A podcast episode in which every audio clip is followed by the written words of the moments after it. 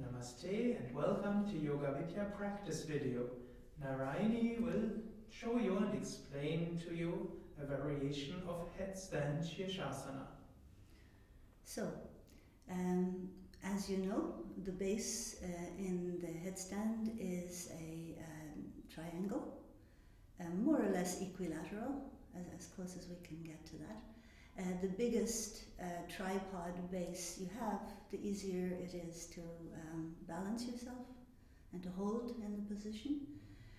Um, this, mm, this variation is very nice for absolute beginning people who are trying to get comfortable with entering the headstand.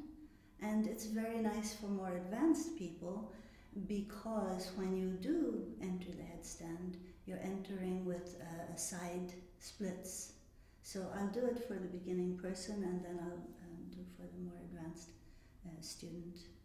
Um, and notice that the base, the uh, equilateral, more or less, triangle is made up of the usual shape plus my feet. So it's really big base.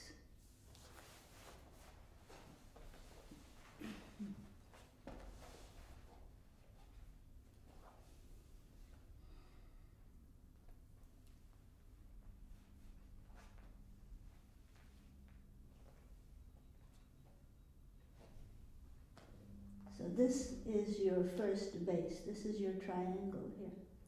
For the beginning person who's trying to enter the Kopfstand, if you go onto the toes here, you'll find that you actually fall up.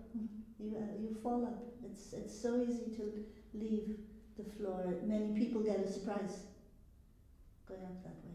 Very easy.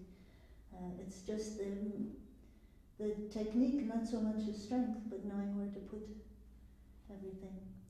If you're a more advanced student, then you continue up and you can make it a, a side, a side splits uh, headstand. So then you can play a little bit, you can do side splits variations here. And coming down, you can make it a nice um, standing forward bend.